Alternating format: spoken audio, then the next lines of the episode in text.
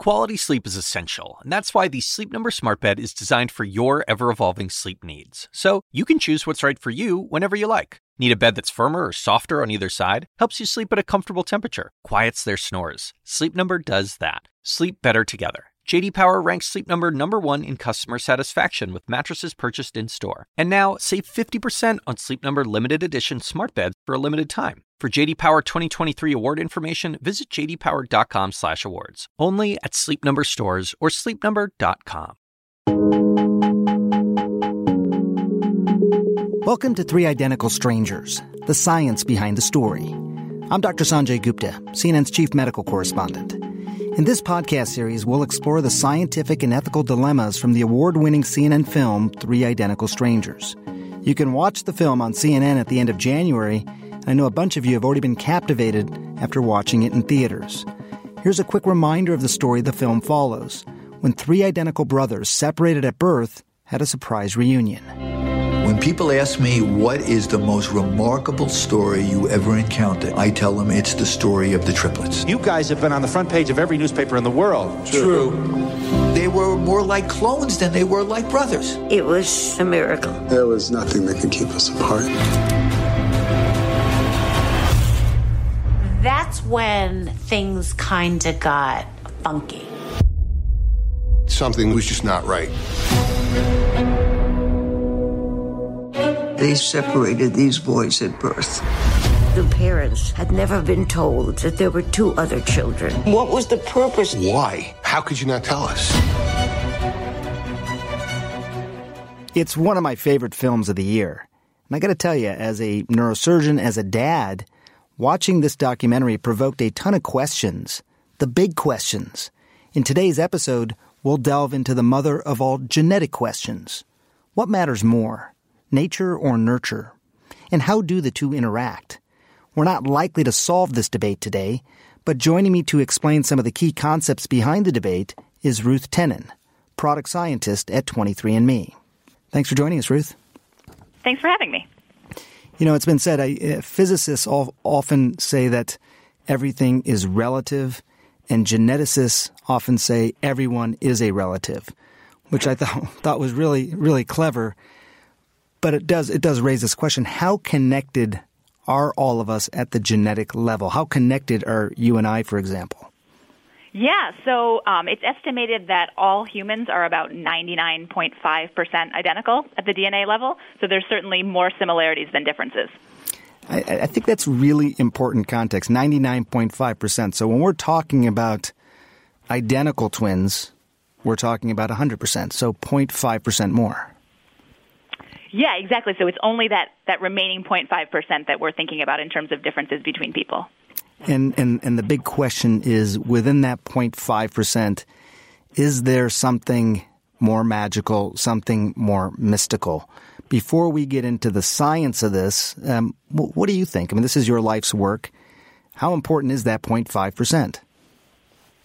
Yeah, I mean, I think I think that genetics is certainly important. It probably plays a role in almost all of our traits, from our you know personalities to which diseases we're susceptible to.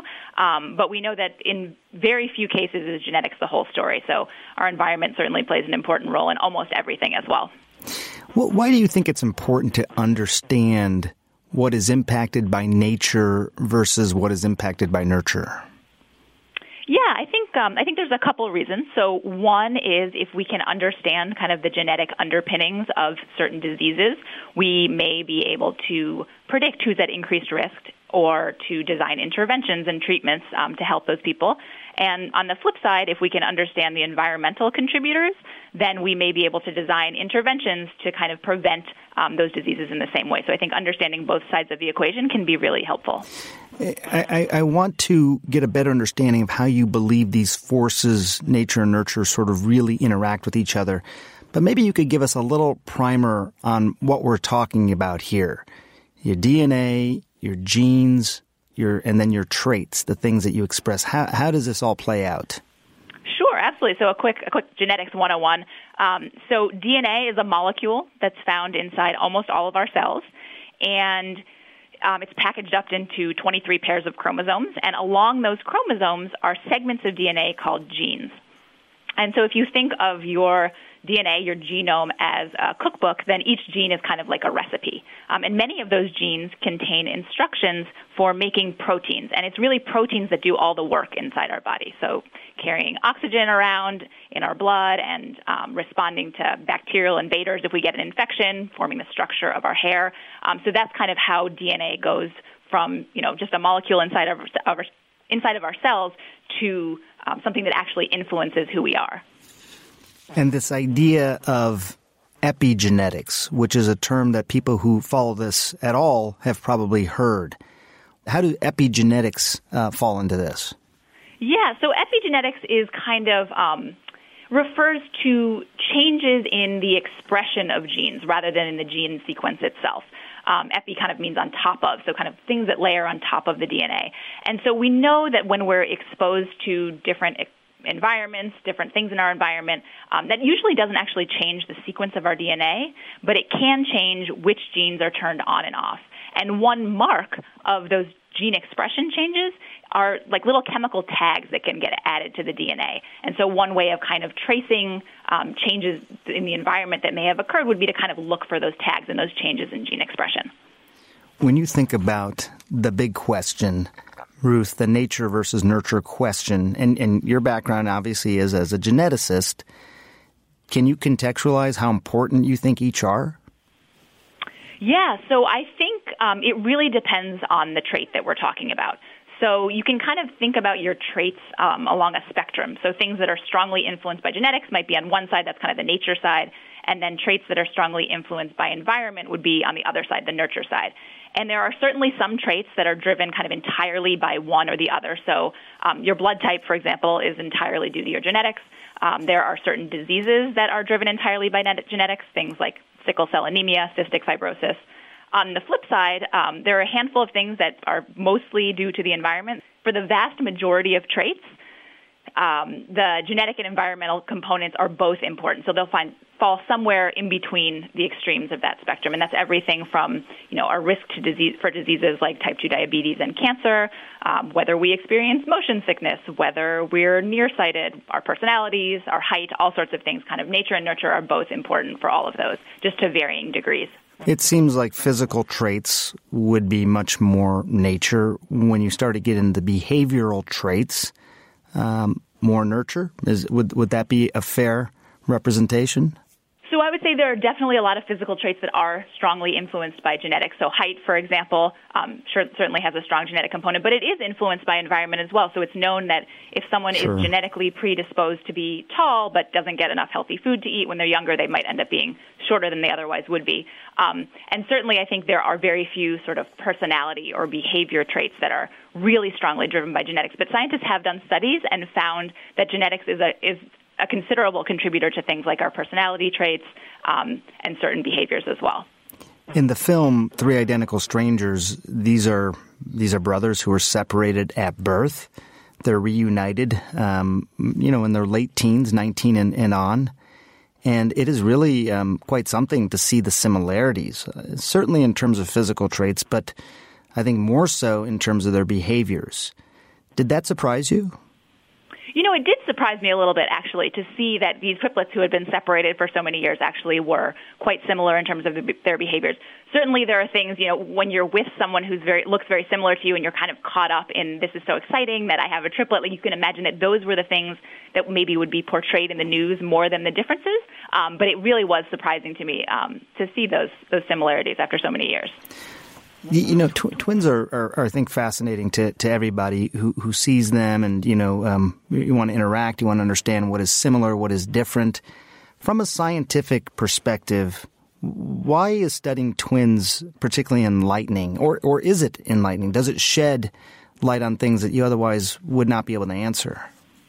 Yeah, I think that's absolutely the case. The twins can be very useful to study. I mean, I think they're they're very helpful uh, to get insights into the relative contributions of genetics and environment for particular traits. Um, so the classical type of twin study uh, actually looks at identical twins and fraternal twins. So identical twins share just about 100% of their DNA, uh, whereas fraternal twins share about 50%, just like regular siblings. So scientists can look at how often identical twins share a particular trait and compare that to how often fraternal twins share that trait. Um, and if the variation in that trait is strongly influenced by genetic differences, then the identical twins will share the trait more often than fraternal twins because they share more DNA. Um, and there's actually um, a measurement that scientists sometimes use to, to get a handle on the, con- the contribution of genetics. It's called heritability. Mm-hmm. And one of the ways that you can derive heritability estimates is from twin studies. The, the sort of uh, answer that comes back often is that nature and nurture roughly equal. Sort of separated out the way that you did. It, it depends on what you're asking about specifically, but roughly equal.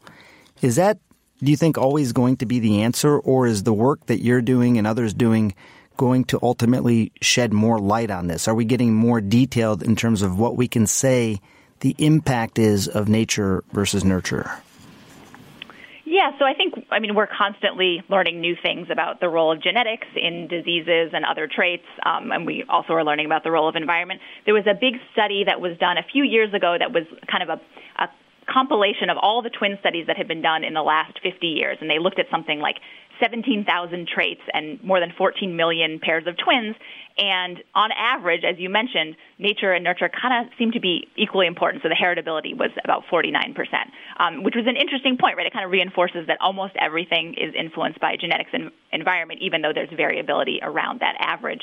Um, I think you know our estimates of heritability depend a lot on the population that we're studying and the environment. So they are not static and they don't stay the same over time. So you can imagine as scientists continue doing research that these estimates um, could change. Do you think that there is um, value for the average person to get their their genes sequenced, you know, to give DNA and get their their some data back about their own genetic code?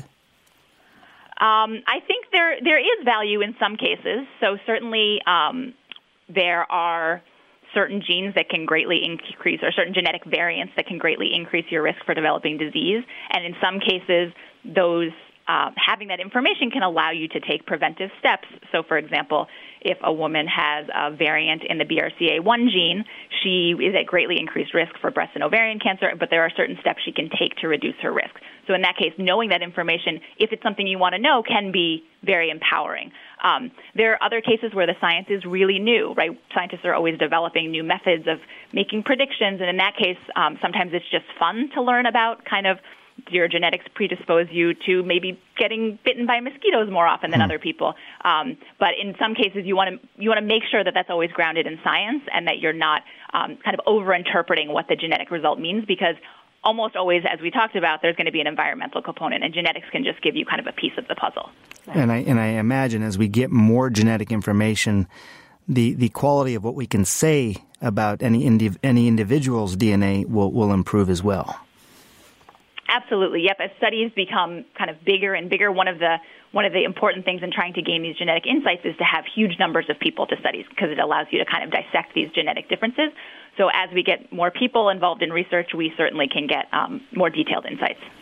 Okay, Dr. Tennen, thank you so much for that. Thank you for that refresher on genetics as well. Really appreciate it. Thank you.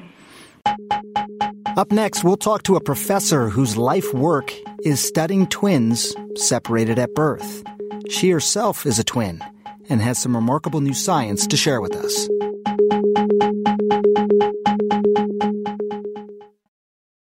This podcast is supported by Sleep Number. Quality sleep is essential. That's why the Sleep Number Smart Bed is designed for your ever evolving sleep needs, so you can choose what's right for each of you whenever you like. Need a bed that's firmer or softer on either side? Helps you sleep at a comfortable temperature. Quiets their snores? Sleep Number does that. Only Sleep Number smart beds let you each choose your ideal comfort and support, your Sleep Number setting. Sleep Number smart beds learn how you sleep and provide personalized insights to help you sleep better. All Sleep Number smart beds feature cooling, pressure relieving comfort layers for soothing sleep throughout the night. Temperature balancing bedding is designed to move heat and moisture away when you're hot when you're cool, they hold their energy to help warm you. Sleep better together. JD Power ranks Sleep Number number 1 in customer satisfaction with mattresses purchased in-store. And now, save 50% on Sleep Number limited edition smart beds for a limited time. For JD Power 2023 award information, visit jdpower.com/awards. Only at Sleep Number stores or sleepnumber.com. The assignment with me, Audie Cornish. So there have been arrests, suspensions, disciplinary hearings. They're shutting down graduation events. At this moment, the part of the protest that are admirable are young people calling attention to atrocities. Michael Roth is the president of Wesleyan University. I would like to make a space for them to do that as long as that space doesn't prevent other people from pursuing their education. Listen to the assignment with me, Audie Cornish, on your favorite podcast app.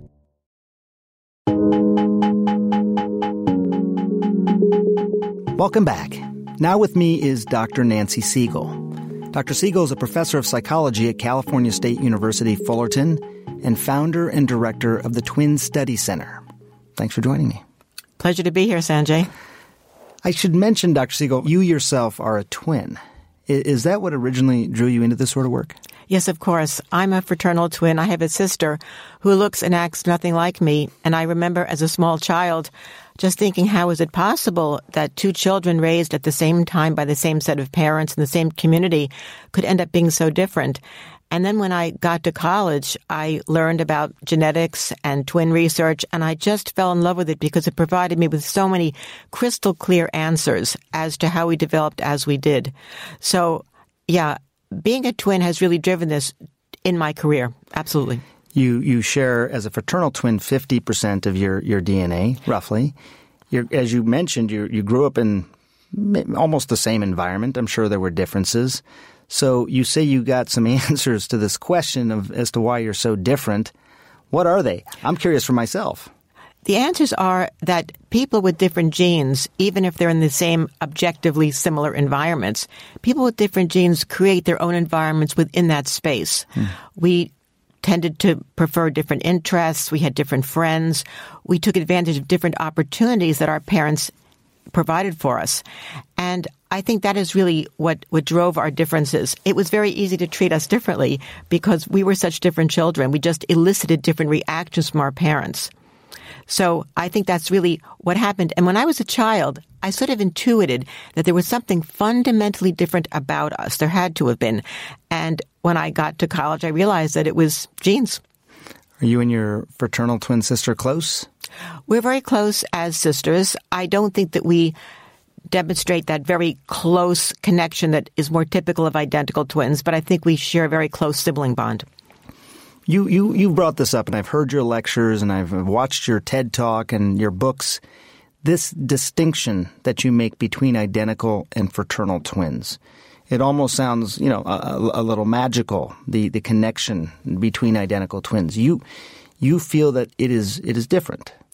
There is definitely a difference between identical and fraternal twins, and it always upsets me when people talk about twins in general, because identical twins share all their genes, fraternal twins share half the genes on average by descent. And these two twins give us the most elegant and yet simple way of looking at nature nurture questions. Mm. But there is a difference in their similarities, a difference in their relationship, a difference in their self identity. Now, there is overlap. I do know identical twins who are not very close and I know fraternal twins who are extremely close. Mm. Remember that fraternal twins vary on the spectrum of genetic relatedness, with some being close to genetically towards identical twins and some being further away. So you're going to see a lot of variation among fraternal twins.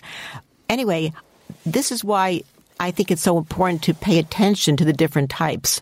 And when it comes to developmental questions, I must ask parents you know, if the twins are identical, fraternal, how they've been diagnosed, because I don't just take parental hmm. reports. Hmm. I have to see the DNA for myself. You can, that's a true scientist speaking for sure. You also heard uh, Dr. Ruth Tennen just now, you know, reminding us, I guess, that all of us, you and I, you and everybody else that you walked past the street in New York today, about 99.5% related when it comes to purely DNA. When it looks, when you look at our genetics. So we're talking about 0.5% here, Professor, which is, which is the difference. Identical twins are completely related. Everyone else, 99.5%. That's right. But small differences translate into huge differences when it comes to behavior, when it comes to appearance. And I think that it's this identity of identical twins that really draws us in. You know, many people want to know why are twins so fascinating? Because wherever I go, Sanjay, and people find out what I do, they want to tell me a twin story and they want to hear about what I'm doing. And I think it's because we expect individual differences in appearance and behavior. And so when we encounter two people who look and act so much alike, it challenges our beliefs in the way that the world works and it draws us in. It intrigues us because it's not what we expect. It is the big question, really. And I'm, I'm working up to it with you because I want to, uh, that is the fundamental issue is really it's about ourselves. Like who are we really? What are we capable of? Is the die cast? How much free will? But before we get there, you, you have focused a lot of your work on twins that were separated at birth. That's right. What what was it about this particular group of people that, that intrigued you? What intrigued me so much about that is that you had an opportunity to see the expression of the same genes in totally different environments with no contact at all between the twins who often didn't even know they had a twin. And some of the similarities between the twins did not surprise me because I've been doing twin studies for a long time when it came to other types of interests and when it came to small habits, such as scratching an ear with a paper clip or leaving one square of toast on the plate uneaten. These were the kinds of things that really intrigued me and made me realize that all of us have unusual, quirky little habits. And they're not just a matter of random chance. They are a function of who we are. And one of the big observations that people make about twins is how similar they are in terms of their posture, how they hold their hands, how they sit, how they cross their legs. And even in twins raised apart, what we did was on the first day of the assessment, we would have them stand without any instruction how to do that. And invariably, we saw the identical twins taking similar posture and the fraternal twins standing in totally different ways. You're saying it could be their their body morphology, their physical body that actually makes it more comfortable to cross your legs a certain way. That's exactly right. Exactly right. And another thing that comes up a lot are things like why do identical twins, whether raised apart or together, choose similar outfits? And a lot of times you think that's a matter of chance, but think about what goes into buying an outfit. The feel of the fabric, the cost of the material. Does the style look good on you? Does the fabric scratch you or itch you or some way? colors. These are all things that at some level have a genetic influence. If people have looked into this issue at all, they've likely read your book called Born Together, Reared Apart, the landmark Minnesota twin study. It's one of the most famous twin studies, I think, fair to characterize it that, that way. Why was it so significant? The Minnesota study of twins raised apart was significant because it evolved in 1979. And that was a time in the history of psychology where people took very environmentally driven opinions of how we turned out. The Minnesota study was finding genetic findings. We were challenging the conventional wisdom. And it was a very controversial study, very provocative. I was lucky to be a postdoc right at the height of this. Hmm. And yet it persuaded people over time. It's still not without its critics, I should say, but it persuaded people over time that genetics has a much more pervasive influence, meaning that it affects virtually everything that we measure. And what I always tell people too is that twins are living laboratories just by acting naturally. They just give us so many insights into human development that would not be available from any other source.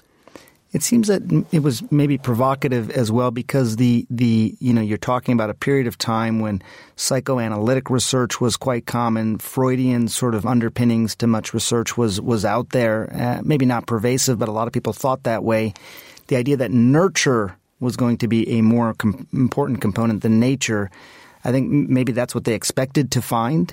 I think so. Now, I think that the reason why we were so environmentally driven in the 70s and even sometimes into the early 80s is partly the legacy of the Nazi era, where they tried to show the genetic superiority of one race over another, and the really horrific twin studies done in the concentration camps. So people really swung over to the other side of the pendulum also you had the civil rights movements and you had um, the women's movement and all those sorts of things, which I explain in Born Together, Reared Apart.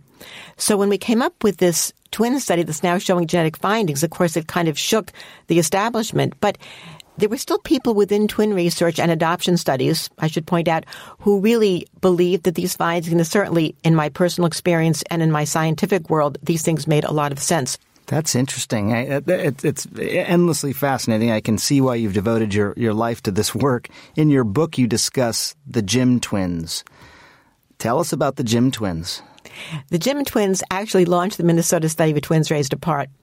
The Jim twins were 39 years old in 1979, and they met each other. They lived apart 30, 40 miles in the state of Ohio. And when they met, the newspaper coverage was enormous. And somebody left a newspaper article in Professor Bouchard's office. He was the director of the study. And he decided to bring them to the university, have them complete a very comprehensive assessment, and maybe find one or two other such pairs. But the Jim twins were so strikingly similar in so many ways that other pairs were attracted to the study, and eventually, with 15 pairs, we found up to 137. The Jim twins had similarities ranging from their nail biting habits to their mixed headache syndromes, which they developed at the same time in adolescence, mm. to the fact that they both drove light blue Chevrolets and they vacationed on the same three block strip of beach in Florida. Both twins had married women named Betty, divorced them, and married women named Linda. And then one of them divorced Linda and married Sandy. And so you can imagine the other Linda was a little nervous at this point right. because we know that divorce has a fairly substantial genetic component to it. We Don't introduce the other one to any women named Sandy. That's right. That's exactly right. Uh, the Jim twins also spoke in a rather low and almost incomprehensible fashion. They both had worked part time as sheriffs, and they both scattered love letters around the house for their wives. Uh, maybe the one who divorced didn't scatter quite as many love letters as he should have, when you look at these types of studies, and this this is a question I think uh, that is pervasive across science, how do you parse out what are, you know, I guess could be called coincidences, you know, um, findings that uh, that draw more similarity than uh, may may otherwise really exist. Maybe there's many identical twins out there reared apart who don't have any of these these sorts of similarities? Well, the basic way to do that is to compare identical reared apart twins and fraternal reared apart twins, because as we said earlier, one shares 100% of their genes and one only 50%. But then you can start to also look at unrelated people and you can look at adopted individuals who live together and see how similar they are. So there's many, many lines of inquiry that we can bring to the same class of questions. And invariably, we're getting similar answers, which gives me a lot of confidence that genetics plays a big role. And something I would like to clarify is that when we talk about 50% this or 45% that, we're talking about a population. We're talking about individual differences from person to person. So it could be that we know that personality has about a 50% genetic effect. But it doesn't mean that if I took a single individual, their personality could be deconstructed into a genetic and environmental component. It doesn't mean that at all. Now, good point. When we think about intelligence, we know that has about a 75% genetic influence, but it could be that an individual in that population had a terrible disease or an impoverished upbringing or fell on their head when they were an infant, which would interfere with the normal development of ability. And I think anybody who, who thinks about this debate will say, of course, there's probably a component uh, of each. And, and within individuals, because of some life event, you know, nurture could outpace nature in that case. That's absolutely right. But for you, you say genetics overall plays a big role. You've said that a couple times can you give me some some idea of how big a role do you think this plays? Well, I think it play when I say a big role, what I mean is it affects virtually every behavior we've been able to measure. But having said that, it is trait specific, with some behaviors having a stronger genetic influence than others. Height is one that has a particularly high genetic component, as does brain waves. But it drops down a bit for general intelligence, which is about 75%, personality about 50% uh, religiosity about 50%, and job satisfaction closer to 30%. So you do see this kind of hierarchy, but when we look at things overall, we tend to converge on about 50%. When I was watching this film, and certainly when I've heard your, your, your talks, I'm not quite sure how to feel in the sense that how much of my life is preordained, right? I guess this gets at this issue of, of free will. But if there's so much about my life that could have been predicted, because of my genetics. The type of house, the type of car, the type of woman, whatever it might be. I don't know, it feels a little unsettling to me. Should it? It shouldn't at all, because I don't think DNA is predictive. DNA is probabilistic. Genes work in probabilistic fashion. And we have free will. You know, our genes don't tell us what to do. If I know that genes influence divorce, I make the decision to divorce. My genes don't tell me to do that. I have decisions and I can pick from a huge range of things. I'm a professor. I suppose I could have been a doctor. I could have been a school teacher. I could never have been a ditch digger. I could never have been a soccer player. I know some of my limitations and I think that genetics gives us a more realistic way of making decisions. But it in no way deprives us of free will. Will this debate ever end? Will there ever be an answer to the nature nurture debate? I think that there never will be an answer to the nature nurture debate because this is a topic that is endlessly interesting to everybody. Everybody wants to know why they are the way they are and how they got that way. And I think this is something that is just so fascinating. We will never find a solution. And you know what? In some ways, I hope we don't. I think that's a good place to end it. Why we are the way we are and how we got that way. That, that sounds like that sounds like the title of your next book, maybe. Could be. Professor Segal, thank you so much. Really My appreciate it. My pleasure. And thanks so much for listening to our first episode. On the next episode, join us on a journey through infamous experiments that shaped the field of medical ethics. All doctors, whether German or from anywhere else, sign up to do no harm. That's in the Hippocratic Oath. And yet, here were doctors in the service of the state actively harming their patients, their subjects, uh, in a willful and horrible manner. And don't forget to watch Three Identical Strangers on CNN, January 27th.